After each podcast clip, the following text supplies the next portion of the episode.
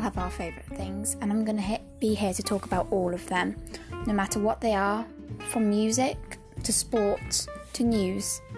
I'm going to be telling you the latest things right up, fresh gossip from all over the globe. So I hope you like it.